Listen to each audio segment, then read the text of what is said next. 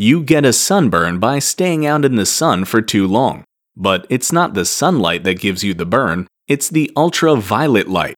But what is ultraviolet light? Well, the sun gives off a lot of light. That much is obvious. What's less obvious is the light we can't see with the naked eye. Invisible light that's part of the electromagnetic spectrum.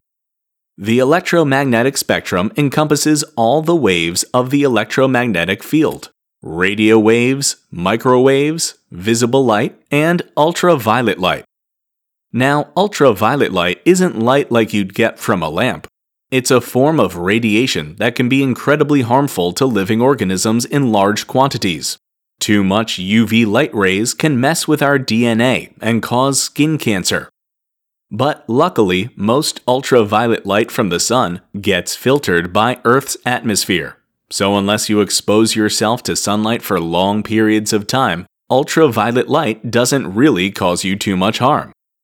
But there are some benefits from ultraviolet light, for instance, UV light causes a chemical reaction in the lower layers of our epidermis that in turn produces vitamin D, which is a very handy hormone that supports our immune system and helps our bones stay healthy. Vitamin D also causes our bodies to produce serotonin, a neurotransmitter that helps us feel happy. So, while ultraviolet light can seem like a dangerous, invisible form of radiation, in the right amounts, it can actually make you feel happy.